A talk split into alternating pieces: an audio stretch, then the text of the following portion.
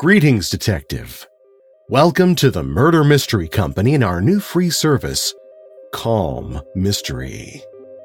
We know that many of you need that calm and centered moment, but meditation isn't necessarily your thing. If you're a mystery lover, a crime fan, and could use a break, you've come to the right place. It sure is a suspenseful world out there, but I have good news for you. In this world, the only suspense will come from the world's best writers. For the next few minutes, we're going to close the door on the outside world. First, find a comfortable chair, sofa, or bed. Take a moment to just relax into that spot. Let your body sink in, slowly releasing the day's tension. Just relax You've earned this time. You need this time for you. Your body will thank you. Now let's take a moment to clear your mind. I want you to focus on two things my voice and your breathing. Take a deep breath in through your nose. Let it out slowly through your mouth. Now the same thing, but let's breathe on my count. Three counts in and four counts out. Breathe in one, two, three. Now out one, two, three, four. As we do this, you're going to slowly relax more and be perfectly ready for tonight's dastardly tale.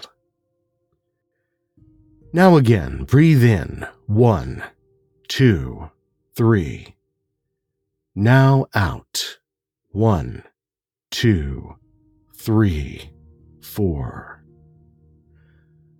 One more time, breathing out the last bit of stress Breathe in. One, two, three. Now out. One, two, three, four. Excellent. Tonight's tale of mystery, intrigue, and murder is truly spine tingling.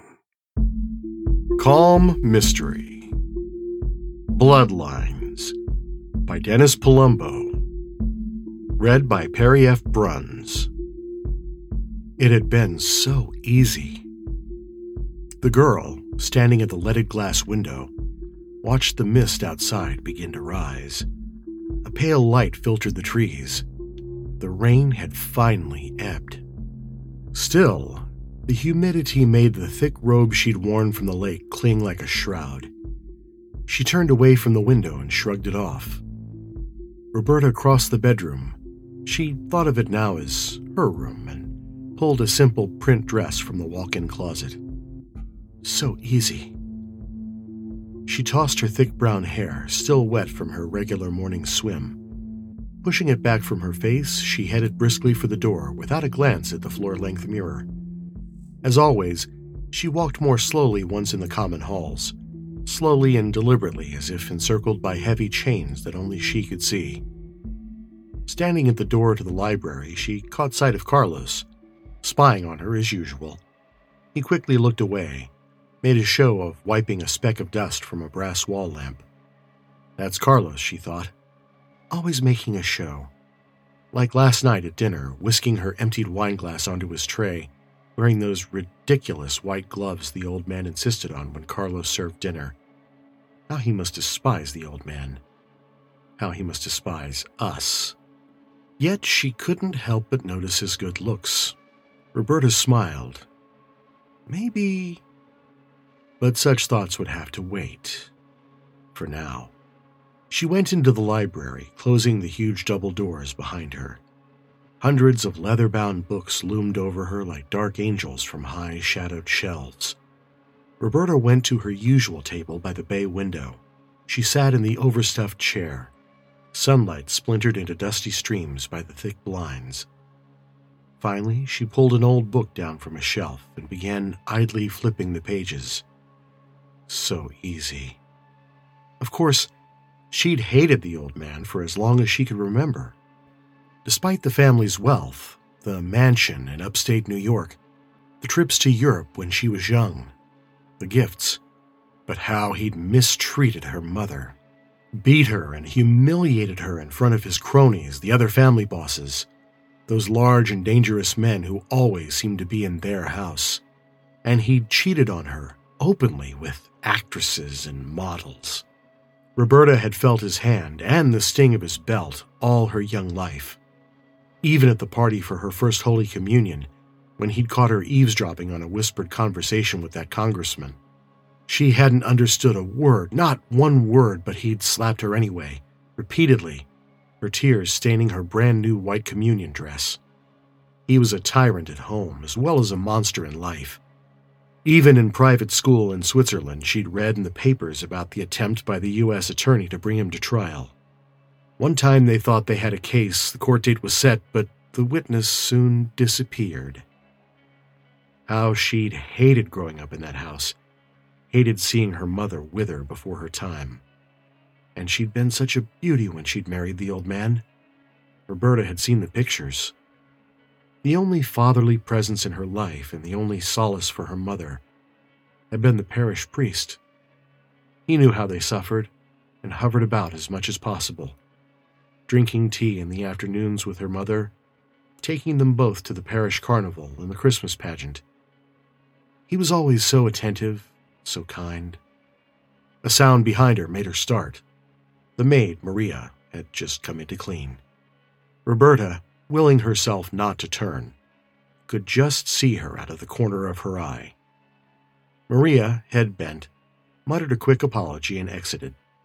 Roberta guessed the maid's thoughts Poor sad girl, sits all day with the dead books, turning pages. Even though Roberta had pitied her own mother, who'd grown old and ill in the Don's house, more and more she stayed away, finally choosing to live and go to college in Paris. Until that day the overseas call came and she flew back to sit at her mother's bedside as she lay dying. The old man had fled the country years before, hours ahead of a grand jury indictment. It was just the two of them now. Should I send for Father Tom? Roberta had asked, clasping her mother's hand. But the dying mother had shaken her head. No, there wasn't time. Besides, there was something she needed to tell Roberta. Something she must know. How hard it had been watching her mother die. But harder still hearing her last words. Because in those final moments, Roberta's world turned upside down. Thank you, detectives, for listening to tonight's Calm Mystery by the Murder Mystery Company. I'm Perry F. Bruns. Would you like to show somebody you care? Is there a mystery fan in your life? Couldn't they use a quiet moment and a great story? I'm doing personal stories of 20 minutes or less. Something personal like this can make a friend or family member feel truly loved in an otherwise dark time.